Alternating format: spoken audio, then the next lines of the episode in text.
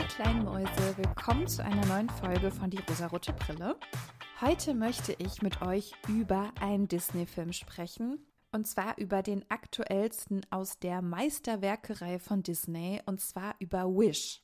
Der ist ja noch gar nicht so lange draußen. Seit Ende November letzten Jahres ist er in den Kinos. Ich muss sagen, ich bin gerade ein bisschen in Vorproduktion. Das heißt, bis diese Folge erscheint, wird noch ein bisschen Zeit vergangen sein. Vielleicht läuft dieser Film dann mittlerweile auch schon auf Disney Plus, falls das ein Streaming-Anbieter ist, den ihr abonniert habt. Ich bin mir immer nicht so ganz sicher, wie lange das dauert. Das geht aber mittlerweile ziemlich flott.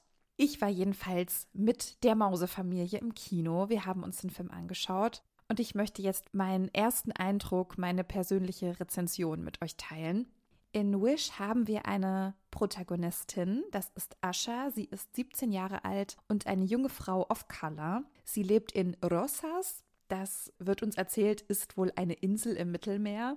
Diese Insel oder dieses kleine Königreich wird von König Magnifico regiert. Der ist ein Magier, ein Zauberer, also er hat eine besondere Kraft, eine besondere Macht. Um in Rosas Friedrich, Friedrich, hm? Um in Rosas friedlich leben zu können, gibt jede Person, die dort ankommt und dort leben möchte, seinen oder ihren sehnlichsten Wunsch ab, insofern man schon 18 Jahre oder älter ist. Für die Menschen, die in Rosas geboren wurden, die geben ihren Wunsch mit ihrem 18. Geburtstag an den König ab.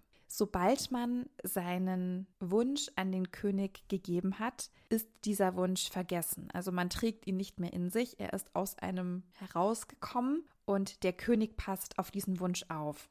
Das heißt, das ist im Prinzip so ein kleiner Tauschhandel. Wenn man eben in Frieden in diesem Königreich leben möchte und vom König beschützt werden möchte, ist das der Preis, um eben in Sicherheit dort leben zu können. Also man gibt seinen Wunsch und wird dafür eben vom König beschützt, der eben mit seiner Magie alles Unheil von diesem Ort weghalten kann. Circa einmal im Monat wird in einer offiziellen Zeremonie ein Wunsch erfüllt. Ich hatte schon von Anfang an ein bisschen die Befürchtung, dass das nur passiert, um das Volk zu besänftigen. Es wird relativ schnell klar, dass mit Magnifico irgendwas nicht so richtig stimmt. Die Wünsche sind nicht für immer vergessen, einige Wünsche werden erfüllt, aber sehr viele eben auch nicht. Unsere Protagonistin Asha bewirbt sich für eine Ausbildung bei dem König. Sie möchte also verschiedenste Dinge lernen und, so wie ich es verstanden habe, auch Magie lernen. Und zunächst matchen die beiden richtig gut. Also Magnifico ist sehr begeistert von Asha. Er sieht, dass auch sie versteht, wie wichtig diese Wünsche sind.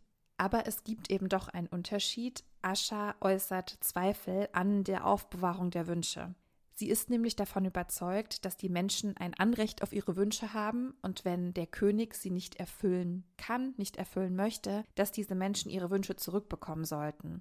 Und durch diese Aussagen fühlt sich Magnifico sehr bedroht. Er sieht Ascha plötzlich als die Feindin, die ihn und seine Macht bedrohen möchte, da seine komplette Macht ja auf diesen Wünschen beruht. Und wenn er diese nun wieder freigeben würde, was würde ihn dann noch zum rechtmäßigen König dieses Königreichs machen? Wir erfahren auch, dass er nicht alle Wünsche erfüllt, nicht weil er es nicht kann, sondern er erfüllt nur die Wünsche, die dem Königreich nicht schaden, beziehungsweise die seiner Macht nicht schaden. Die Bedingung ist also, er erfüllt die Wünsche, wenn die ungefährlich sind. Zum Beispiel wünscht sich eine Frau, dass sie schneidern kann, dass sie die berühmteste, erfolgreichste, bekannteste Schneiderin in Rosas wird und diesen Wunsch erfüllt er ihr, weil der ungefährlich für seine Macht ist. Aschas Opa zum Beispiel wünscht sich, Menschen zu beeinflussen und zu berühren. Also in seiner Wunschkugel sehen wir, dass er Musik macht und die Menschen damit begeistert und eine Gemeinschaft daraus erwächst, indem er sie eben positiv beeinflusst hat. Das, was Magnifico aber daraus zieht, ist, da ist ein Mensch, der sich gegen mich auflehnen könnte, der die Menschen vielleicht negativ beeinflusst, die dann meine Macht stürzen können. Das heißt, in diesem Wunsch wittert Magnifico eine Gefahr und deshalb erfüllt er diesen Wunsch nicht. Asche erkennt also, dass der König die Wünsche missbraucht, um seine Macht zu sichern. Er ist ungerecht, er geht nicht auf ihre Bitte ein, er wird sogar ziemlich offensiv wütend und greift sie an.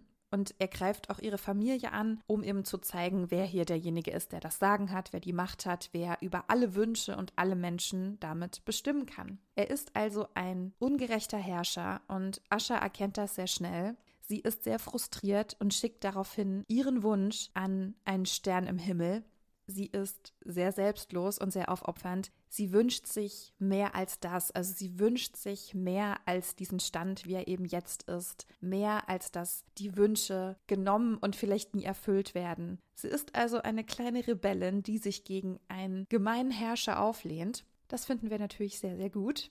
Daraufhin kommt dieser Stern, an den sie den Wunsch geschickt hat, vom Himmel und er bringt Magie mit und er kann ihr magische Kräfte geben und auch allen anderen magische Kräfte geben. Er bringt zum Beispiel alle Tiere dazu, dass sie sprechen können und er gibt ihr die Kraft, die sie braucht, um eben gegen diesen gemeinen Herrscher anzukommen. Was ganz toll ist, was mir sehr positiv aufgefallen ist und auch eine besondere Stellung hat, ist, dass Ascha eine große Gruppe an Freundinnen hat, die auch gemeinsam mit ihr dafür sorgen, diesen Herrscher zu stürzen. Diese Freundinnen sind alle sehr unterschiedlich. Es gibt einen der immer an allem etwas zweifelt, der alles sehr, sehr skeptisch betrachtet. Es gibt eine introvertierte Freundin, die einen geheimen Raum für sich hat, um sich zurückzuziehen, um alleine zu sein, den sie dann aber an ihre Gruppe auch zur Verfügung stellt, als sich Ascha und alle anderen verstecken müssen. Es gibt einen Freund, der ist nicht ganz so clever. Es gibt einen Freund, der sehr unsicher ist. Es gibt einen Freund, der sehr traurig ist. Diese Gruppe an Freundinnen ist also sehr divers und sehr unterschiedlich. Aschas beste Freundin Dahlia ist die Bäckerin im Schloss. Das ist auch immer so der Ort, an dem sie sich alle treffen, die Küche des Schlosses. Und Dahlia hat eine Behinderung. Sie hat keinen normschönen Körper und ich fand es sehr, sehr schön, das zu sehen. Für den nächsten Disney-Film wünsche ich mir einfach, dass Dahlia die Protagonistin ist. Das finde ich wäre der Next Step. Aber es war sehr schön zu sehen, dass sie eine große Bedeutung für die Geschichte auch hat und die Geschichte auch vorantreibt, gemeinsam mit den anderen. Es gibt noch einen Freund in der Gruppe, der eine besondere Stellung hat, und zwar ist das Simon. Simon ist der Erste, der schon 18 geworden ist und seinen Wunsch an den König gegeben hat. Alle anderen in der Gruppe sind noch nicht volljährig. Simon ist oft sehr traurig und fühlt sich leer. Ich hatte ein bisschen die Vermutung, dass er vielleicht Depressionen haben könnte. Er ist leider derjenige, der Ascha aus Verzweiflung an den König verrät, als dieser nach ihr suchen lässt. Und er tut das, weil er seinen Wunsch vermisst und weil ihm in Aussicht gestellt wurde, wenn du es mir sagst, wenn du alle verrätst, dann wird dein Wunsch erfüllt. Sein Wunsch wird dann auch erfüllt, aber gar nicht so, wie Simon das möchte. Er steht dann unter dem Einfluss von Magnifico, unter einem bösen Zauber. Ich fand seine Geschichte, seine Rolle in dem Film sehr interessant, weil uns eben gezeigt wurde, was passiert dann mit den Menschen, die ihren Wunsch abgeben oder was kann mit ihnen passieren. Die meisten erinnern sich eben nicht daran, dass sie einen Wunsch abgegeben haben, dass ihnen nun etwas fehlt. Aber Simon hat das gemerkt. Simon hat eine Leere gespürt und Simon hat sich traurig und seltsam und leer gefühlt und er wollte, dass dieses Gefühl endet. Das heißt, der Verrat war nachvollziehbar und was auch sehr schön ist, als die Gruppe wieder zusammenfindet und Simon nicht mehr unter dem Zauber des Königs steht, kann er sich aufrichtig entschuldigen und die Gruppe nimmt ihn auch wieder auf. Und es ist sehr schön, dass sie eben alle zusammenhalten, auch wenn jemand sich doof verhalten hat und einen blöden Fehler begangen hat. Ascha ist der großen Überzeugung, dass die Wünsche die Menschen komplett machen und ohne ihren Wunsch fehlt ihnen ein Teil, der zu ihnen gehört. Das ist ja das, was sie dem König gegenüber äußert, was sie kritisiert. Und das ist die philosophische Frage in diesem Disney-Film. Und ich habe mir da auch so ein paar Gedanken drüber gemacht, weil es ist ja die Frage, was ist besser? Ist es besser, den tiefsten Wunsch abzugeben und nicht mehr zu wissen, somit also ein Stück weit frei von diesem Wunsch, diesem Verlangen zu sein? Oder ist es besser, den Wunsch zu kennen und ihn vielleicht nie erfüllt zu bekommen? In diesen Wunschbubbles, in diesen Wunschblasen, die man von den BewohnerInnen von Rosas sieht, kann man sehen, was sie sich gewünscht haben. Und da sind Wünsche dabei, die kann man erfüllen. Da sind aber auch Wünsche dabei, die man ohne Magie nicht erfüllen kann. Es gibt zum Beispiel eine Bewohnerin, die wünscht sich, fliegen zu können. Es gibt aber auch Bewohner, die sich wünschen, ein bestimmtes Instrument spielen zu können oder segeln zu können. Und das sind rein theoretisch Wünsche, die man erfüllen kann unter bestimmten Bedingungen die aber natürlich gewisse Ressourcen voraussetzen. Also man muss ja die Zeit haben, man muss die Kraft haben, das durchzuhalten, das zu lernen. Ich frage mich, ob es wirklich besser ist, diesen Wunsch immer in sich zu tragen und danach zu streben sozusagen, oder ob es nicht vermeintlich einfacher ist, diesen Wunsch abzugeben und dann nie wieder die Sehnsucht spüren zu müssen. Die Auflösung und die Moral des Films war schon, dass man sich immer etwas wünschen soll und immer danach streben soll, weil es eben einen erfüllt und weil es zu einem gehört. Und ich finde, das stimmt auch, weil sich etwas zu wünschen ist ja ein sehr menschliches, normales Bedürfnis. Und das macht den Menschen ja irgendwie komplett.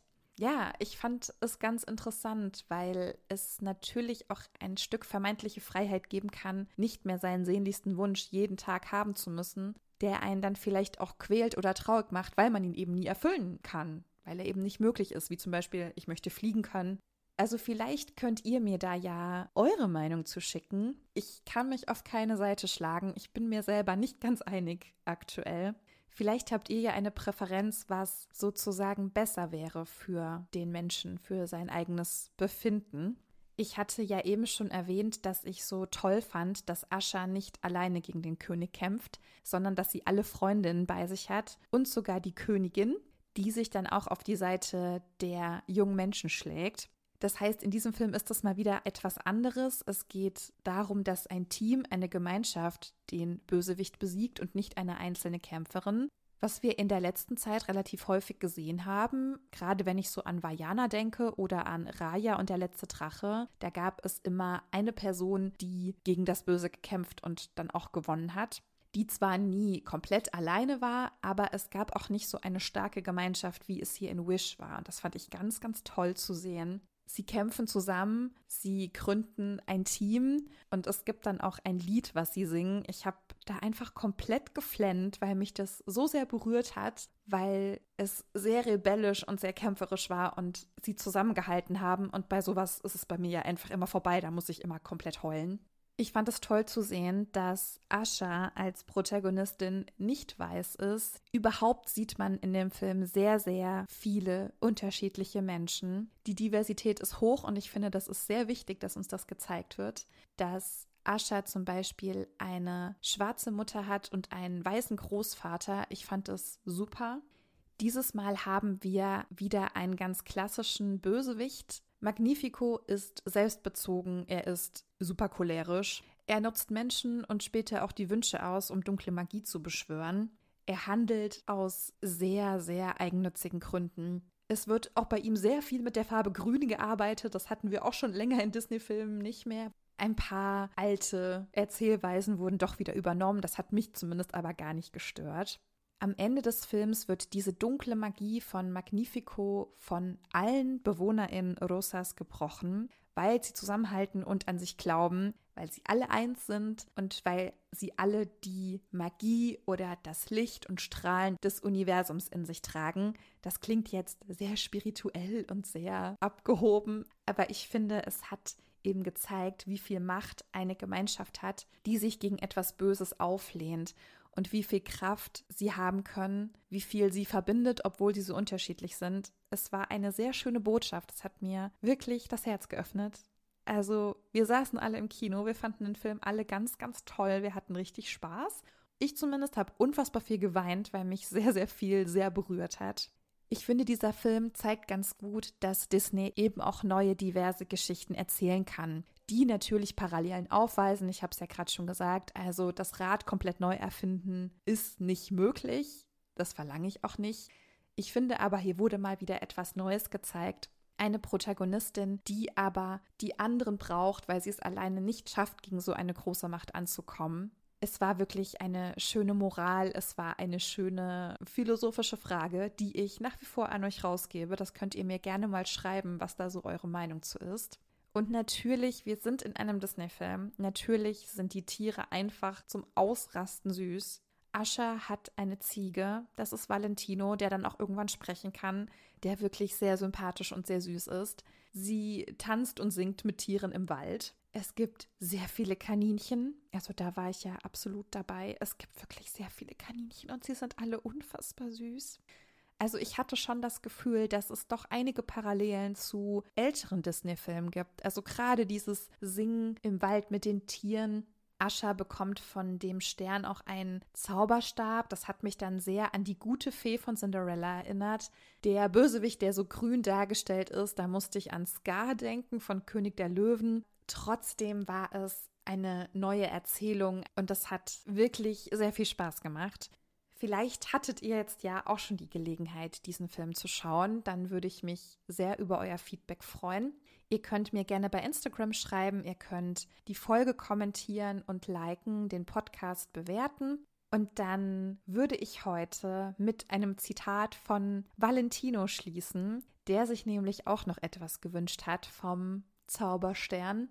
Und zwar hat sich Valentino gewünscht, dass alle Säugetiere gleich behandelt werden.